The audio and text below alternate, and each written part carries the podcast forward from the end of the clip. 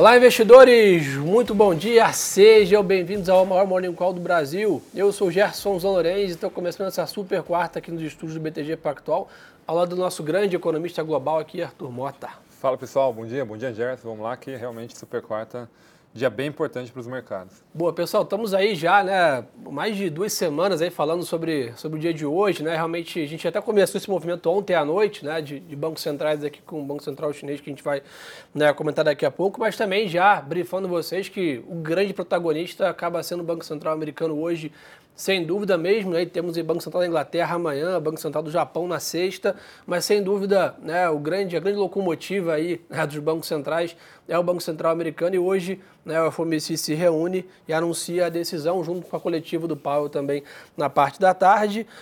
Arthur, expectativa aí, né? É mais um skip, mais uma manutenção aí na taxa no range atual, mas o mercado agora eventualmente vai voltar ali a telegrafar se tem alguma possibilidade nas decisões já para o final do ano, alguma alteração. Você acha que o Paulo vai manter o manual embaixo do braço ali no data dependent ou ele pode mudar alguma coisa? Não, acho que ele vai continuar nessa mesma estratégia, tá? Ainda está muito é muito barato para ele continuar com essa estratégia, né? E, e, lembrando que, de certa forma, ele já deu alguma, fez alguma comunicação nesse sentido no Jackson Hole, né? Há quase um mês atrás, né? Um pouco menos de, de um mês ele fez ali quase que um intermeeting é, com a sua comunicação. De novo, acho que como o Jess colocou, a gente não espera alta de juros é, hoje, o mercado também não espera, ela tem menos de 2% de probabilidade, então né, esse não é, o, digamos assim, a preocupação. Obviamente, se ocorrer, se o Fed resolver surpreender o mercado, seria uma grande mensagem. Como a gente acompanhou ao longo dos últimos dias, das últimas semanas, a, as falas, né, o wording ali, a comunicação de vários membros dentro do comitê e mesmo depois da divulgação é, dos dados, seria relativamente bem estranho né, que eles em conjunto resolvessem mudar a comunicação que eles fizeram individualmente e decidissem por uma alta de juros. Né? Então, assumindo que esse cenário vai se concretizar, a gente tem que olhar aí para todo o resto, que é a comunicação, como é feita essa pausa, né? esse, esse não ajuste de juros, essa manutenção. E segundo, como toda reunião de final de trimestre, dots. a gente tem os DOTs, né? que são as, a apresentação das projeções do comitê, especialmente as projeções de juros, né? A forma ali que o comitê é obrigado, de certa forma, a revelar ao mercado da sua cabeça de forma numérica, né? Ele não fica só agora nas palavras, o que, que eles estão vendo, eles têm que atualizar numericamente. Começando pelo, pela, pelas projeções. Dados dados recentes, considerando a evolução, principalmente do consumo, eles vão revisar para cima crescimento, algo que a gente já fez, o mercado também. Então, basicamente, eles estão mais, digamos assim, atualizando, convergindo com o que o mercado já, já faz, né, acima de 2% para esse ano. Para o ano que vem, acho que a discussão vai ser bem interessante. Qual que é o número que eles vão apresentar? A gente tem um e mail eles podem apresentar algo um pouco abaixo disso, um pouco acima, enfim, qual que é a discussão? Provavelmente um pouco abaixo, mas acima de 1%, essa nossa é, antecipação aqui. E, além disso, é, acompanhada dessa, é, dessa, desse aumento de expectativa de crescimento, eles vão reduzir o desemprego. Né? Então, o mercado de trabalho está forte, toda aquela discussão. Por fim, falta dois itens que são super importantes, que é a inflação e juros. Na parte da inflação, principalmente no núcleo, dada algumas surpresas recentes, não necessariamente agora do CPI de agosto, mas os PCIs, né, os dados anteriores de inflação, dão espaço para eles revisar para baixo, provavelmente o core, seria uma mensagem importante. Até é o núcleo, né? O núcleo, né? Até, de certa forma, suportando né, essa pausa nesse momento, dado que eles estão dependentes de dados. E, por fim, de fato, os DOTs, né, que é a projeção de, de, de juros né, para esse ano, para o próximo, 2025, e de longo prazo, a gente entende que eles vão aproveitar para fazer uma pausa ROC. Então, eles não vão mudar o DOTS desse ano, que, é, que aponta uma taxa de 5,6. Hoje a taxa está em 5,4, que é aquela, o ponto médio entre 5,25 e 5,5. Ao sinalizar 5,6, quer dizer que o Fed ainda está com o dedo no gatilho, caso a, a atividade né, permaneça resiliente, a inflação eventualmente surpreenda, eles já anteciparam uma alta de juros. A gente acha que eles não vão entregar essa alta de juros. O mercado também não está nessa ponta, então, de certa forma, mais uma sinalização. Se entregar seria na última reunião do seria ano. Seria na última reunião, e assim, é, é mais para mostrar um tightening bias, que a gente chama, né? Um viés para continuar apertando se necessário. Aí a discussão se transmite para o próximo ano. A gente acha que eles vão permanecer com 4,6 de, de juros. Existem algumas casas que vêm até a possibilidade de 4,9, ou seja, vai cortar ainda menos. A gente acha que 4,6 faz sentido, até porque ele vai estar olhando muito para 25 quando ele começar a cortar em 2024, tá? Essa é uma sinalização importante. Se for 4,6, o mercado hoje, na curva futura, na parte curta da curva, já está precificando 4,6, então não necessariamente é um choque a mercado, porque já está lá precificado, isso seria importante. Principalmente para ativos de risco, mas mais do que isso, ele apresenta também uma taxa de longo prazo. Toda essa discussão se os juros neutros, né, se os juros da economia tem que ser estruturalmente mais alta, a forma dele finalizar essa discussão, além dele poder vocalizar ao longo do tempo, mas é para projeção de longo prazo, se eventualmente ele subir dos atuais 2,5 em termos nominais. Então essa é a parte da projeção. E aí tem a comunicação. A gente acha que o Paulo vai ser assim, como o Gerson muito bem colocou, com o manual embaixo do braço, né? ele vai ser bem evasivo, ele não vai querer cantar vitória, né? falar que o problema agora da inflação está resolvido, ele vai falar, olha, eventualmente essa taxa nesse patamar, a gente entende que se mantido por um tempo suficiente, como o ICB falou na semana passada, o ICB falou, olha, se a gente mantém 4% por um tempo suficiente, a gente vê a meta convergindo para 2%. Não falou qual é esse tempo, então pode ser um ano, dois anos, três meses, enfim. Aí, obviamente, a gente vai fazendo os exercícios aqui. Acho que o pau vai nessa direção também. Olha, se a gente manter a taxa no patamar restritivo, a gente entende que lá na frente a inflação converge para a meta. A gente não sabe exatamente qual que é esse período. Ele também não quer falar é, que a inflação né, tá, é, um, é um caso encerrado, existem riscos, principalmente vindo da atividade. No Jackson Hole ele falou bastante, olha, atividade mais forte, no ano que vem pode atrapalhar, porque a inflação pode ser mais persistente, o mercado de trabalho pode continuar gerando, gerando pressão de salários, etc. Mas, apesar de tudo isso, a gente reconhece que no curto prazo o mercado está menos apertado, a inflação está convergindo, está um pace um pouco mais é, agradável do ponto de vista aí da, dos objetivos do Fed, por consequência disso, dado que os dados nos informaram, a gente vai pausar aqui, embora com o dedo negativo. É um pouco essa história. Se for isso, acho que o mercado já está. É o mercado espera. É o que o mercado espera, acho que está bem é, acomodado. É o que a gente espera também, né? A gente já divergiu algumas vezes no mercado, mas dessa vez a gente espera nesse sentido. Então, de novo, se for esse o framework, acho que, a, acho que o mercado consegue suportar bem, independente se hoje tiver alguma reação de realização ou reação de curto prazo pensando aí numa janela um pouquinho mais estendida, né, é, a gente teria um pouco mais de espaço para o mercado correr de forma positiva, sem ter tanto essa sombra que o Fed fez durante mais de um ano de alta de juros. a gente teve um primeiro tri, um segundo tri de muita volatilidade né, nessa questão de Fed. Né? Desde que a gente teve a questão dos bancos né, regionais dos Estados Unidos, o mercado chegou a precificar corte esse ano de juros em algum momento. Sim. Então acho que realmente acho que agora a gente já está num pouso mais, né, num plano de voo mais suave né, em relação a, às reuniões aí para frente. Né?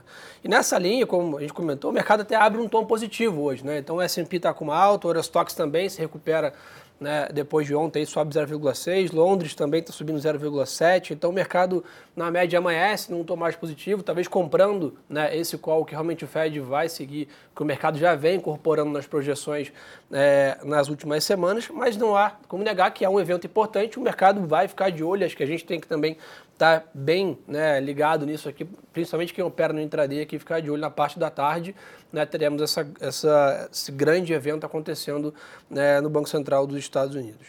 Chama atenção hoje no mercado de commodities, né, depois de, aí de uma grande né, bateria né, de altos, a gente está vendo um dia um pouco mais calmo aqui no mercado de commodities, o petróleo está com uma realização, né, depois de assustar o mercado, ontem chegou batendo quase 95 dólares, a gente até vem falando isso já aqui há alguns dias, a gente realmente, se começarmos a cogitar um patamar próximo a 100, né, por, por um tempo mais né, é, consistente, aí sim, provavelmente teremos revisões de inflação aí né, mundo afora na matriz energética e hoje o minério, depois de dois dias de queda, volta a apresentar alguma resiliência também. Então, mixed market ali né, na parte de commodities, mas que no final ali é positivo e até o pessoal perguntou aqui, Arthur, se a gente acha que tem algum espaço até para o Banco Central né, americano comentar sobre essa de revisão de inflação, dada essa questão do petróleo ou não, né? É, na verdade ele vai ser provocado para isso, tá? Lembrando que todo, toda reunião do Fed, né, hoje às 15 horas tem a decisão, apresenta o relatório, né, as projeções, o statement, e às 15h30 o Powell faz o seu discurso inicial e depois tem o Q&A. Nesse Q&A, eu assim, quase que certeza... A pergunta vai surgir. É, você tem que imaginar lá que os, é, os jornalistas né, que vão estar perguntando ao Fred, eles estão, de certa forma, representando o mercado. Então, eles naturalmente conversam com os agentes do mercado, tentam entender as principais dores e dúvidas. Provavelmente o preço do petróleo, petróleo vai ser uma dessas dúvidas. A gente entende que o Powell vai, obviamente, incorporar isso como um movimento altista para os números de inflação, mas não é, digamos assim, a principal dor dele, né? O preço Sim. de energia, os bancos centrais, eles têm até... O Banco Central americano tem mais, né? O brasileiro, por exemplo, ele vira muito passivo em relação ao preço de energia porque ele não consegue controlar o petróleo no mundo. O Banco Central americano, como ele, a alta de juros dele influencia muito as expectativas de crescimento global, até influencia um pouco mais o cenário é um de petróleo. Ali. Ele é um price taker, mas ele não, ele não é um, ele não, não é o objetivo dele tentar controlar o preço do petróleo. Então ele vai falar, olha, incomoda tal, mas não é o principal problema. Se tiver um cenário onde o petróleo está subindo por conta de uma atividade aqui saudável, né? os Estados Unidos consumindo mais, demandando mais, mas por outro lado a inflação doméstica é, ligada ao mercado de trabalho, né? setor de serviços, estiver desacelerando, meio que eles conseguiriam tocar essa bola. De novo, como já se colocou, esse petróleo precisaria continuar subindo para mais próximo de 100 e de novo, a gente acha que tem espaço para isso, então a gente vê, vê triggers do lado da demanda com a economia mais forte americana, do lado da oferta com restrições é, diversas aí, principalmente vindo da OPEP, né, e naturalmente por conta da guerra de Rússia e Ucrânia. Então, espaço tem. Tem que ver se os agentes de mercado estão com esse apetite aí para levar até 100. Boa. E nessa linha aqui na parte global ainda, como nós comentamos ontem, né, o Banco Central Chinês já à noite deu a largada aí na semana né, intensa de decisões de política monetária, manteve a taxa de juros aí né, inalterado, o PBOC, basicamente né, segue nessa linha ainda de, né, talvez com a dados, né, ou basicamente decisões com um pouco mais de parcimônia, mas vem sendo bem vocal, vamos dizer assim, em mostrar que segue dando suporte para a atividade para a economia. Né? Perfeito. O Banco Central chinês ele tem feito o skip, de certa forma, que nos Estados Unidos fez. Tem uma reunião que ele, só, que ele corta, a outra não, depois ele corta novamente. Essa foi uma das reuniões que ele, né, depois de ter é, recuado os juros é, no mês passado, né, ele agora optou pela manutenção, né, essa decisão de hoje junto com os principais, né, anunciando a decisão dos, das principais instituições financeiras.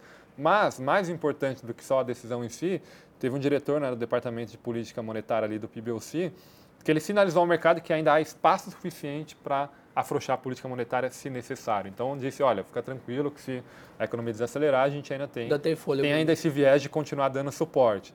E aí até na, no comentário rápido que o Gerson fez sobre minério de ferro, é, a gente voltou a ver três cidades importantes, né, principalmente Wuhan, lá, que enfim, acabou tendo ali o primeiro o epicentro do Covid, elas, volt, elas né, até de uma forma atrasada, mas na linha do que já tinha sido anunciado por, por outras cidades, elas começaram a, a, reduzir as restrições de aquisição de imóveis, né, então são mais cidades dentro daquelas importantes reduzindo, né, diminuindo a barra para aquisição, inclusive usando é, é, outras estratégias, né, inclusive usando fundos previdenciários para facilitar a aquisição de imóvel por parte dos chineses. Né? Então, facilitando, digamos assim, aumentando o bolso que os chineses têm para consumo é, de imóveis. Né? De novo, acho que a, é mais a continuidade da sinalização que os governos, não só o central, mas principalmente os regionais, que são efetivamente quem toma a decisão. Províncias lá, e, bem, e, é bem interessante essa, essa dinâmica lá, né? Exato, parecendo com os Estados Unidos, né? cada uma tem um pouco sua, sua regra, de certa forma, é a sua velocidade de implementação. Então, é, acho que as coisas vão acontecendo ao longo do tempo, é importante que elas continuem é, absorvendo essas informações e principalmente continue nessa política aí de suporte ao setor. É, a gente olhando o preço do minério hoje, sem dúvida o mercado está dando o benefício da dúvida aí que essas medidas vão ser eficazes, né? Porque para a gente pensar no minério hoje a 115, 120 dólares a tonelada, sem dúvida o mercado precifica que teremos aí um final, um final de, de, de terceiro tri, um quarto tri positivos né, para a China, senão com certeza não estaríamos com esses preços aí né, de commodities. Então acho que é aí que a gente abre o que a gente vem falando da nossa oportunidade talvez de olhar né, o minério nesse patamar e a Vale aí a 68 reais na média ficou bem para trás aqui tanto dos pares quanto do próprio minério. Né? Então por isso que Bruno Lima até comentou com a gente aqui ontem, né, nessa oportunidade talvez de, de olhar esse price action da Vale aqui tá, tá bem interessante. Turma.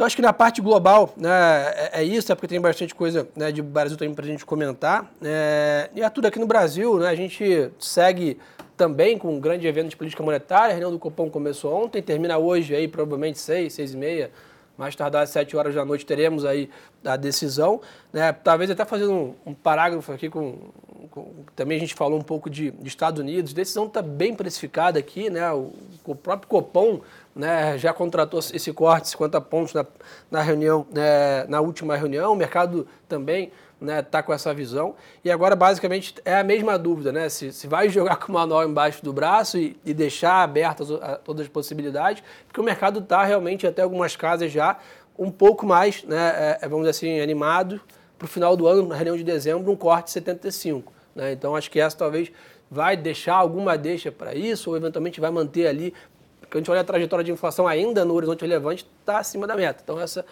como vai ser a comunicação dele, né? É, acho que o, o Gerson colocou muito bem, né? O mercado já precificou bem, o próprio Copom ele vendeu o vol, né? Ele anunciou muito claramente o que ele queria fazer nas próximas reuniões. Então próximas no plural, né? Então, e, e, e, esse é o ponto importante, tá? É, vai ter um trecho lá do comunicado super, super relevante, onde ele anuncia né, que nas próximas reuniões ele antevê ali a, a manutenção do ritmo de corte de juros no patamar né, que eles tinham executado na reunião passada, de 50 vezes. Naquele momento, ele usou o plural, as próximas reuniões. A gente estava falando de três reuniões. Né? Então, hoje, essa é uma das próximas, né? vão sobrar duas.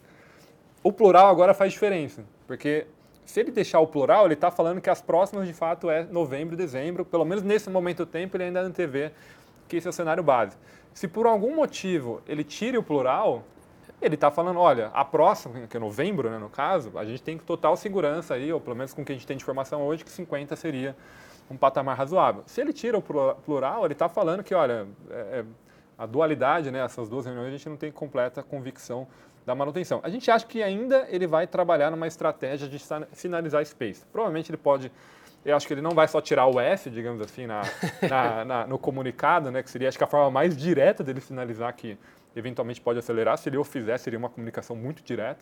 Mas provavelmente ele vai reformular todo o, o parágrafo ali onde ele comenta isso, ainda finalizando que 50 vezes é o ritmo adequado, né, para deixar novembro também bem contratado, mas assim, de certa forma, dar uma pequena flexibilização sobre os próximos passos. Até porque, de novo, os dados de inflação na ponta, principalmente da semana passada, vieram melhores do que esperado, mas a barra ainda é alta. Então, para novembro, a gente não vê nenhuma chance dele acelerar. Então, acho que ele vai tentar sinalizar isso. Olha, novembro, galera, o, o jogo está tá feito. Ele colocou três elementos né, para ele poder, é, digamos assim, mudar a sua, a sua análise o hiato do produto, que hoje está mais aberto do que nunca, né? A gente teve a surpresa do PIB, é, aliás, está mais fechado, né? A gente viu a surpresa do PIB é, na, na, nas últimas semanas, né? Então a economia está crescendo bem, está tá saudável, de certa forma. Então é um input inflacionário no, na, no cenário do BC, então ele não conseguiria usar isso para acelerar o ritmo de corte.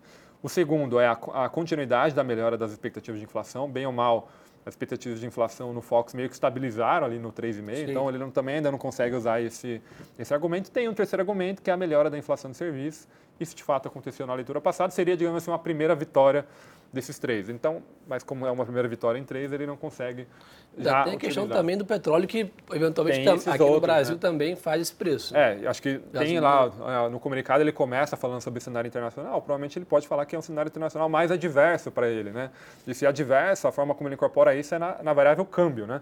E a variável câmbio, né, obviamente, é super difícil de antecipar, mas ele coloca um viés, digamos assim, negativo na, na nossa moeda que gera um viés inflacionário. Então, de certa forma, ele, ele, embora tenha tido um dado de inflação melhor, ele ainda não tem espaço para reconhecer que, olha, na próxima reunião está em aberto, alguma coisa nesse sentido.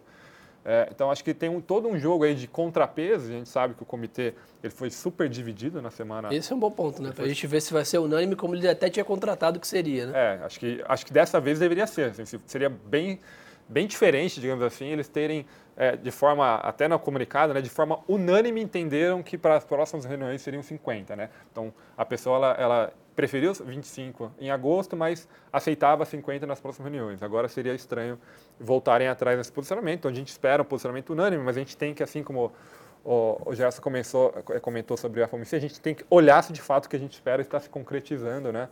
É, por isso que é super importante. Então, de novo, na nossa visão, né, o, o, comunicado ele vai atualizar ali o balanço de risco, reconhecer algumas melhoras em dados de inflação.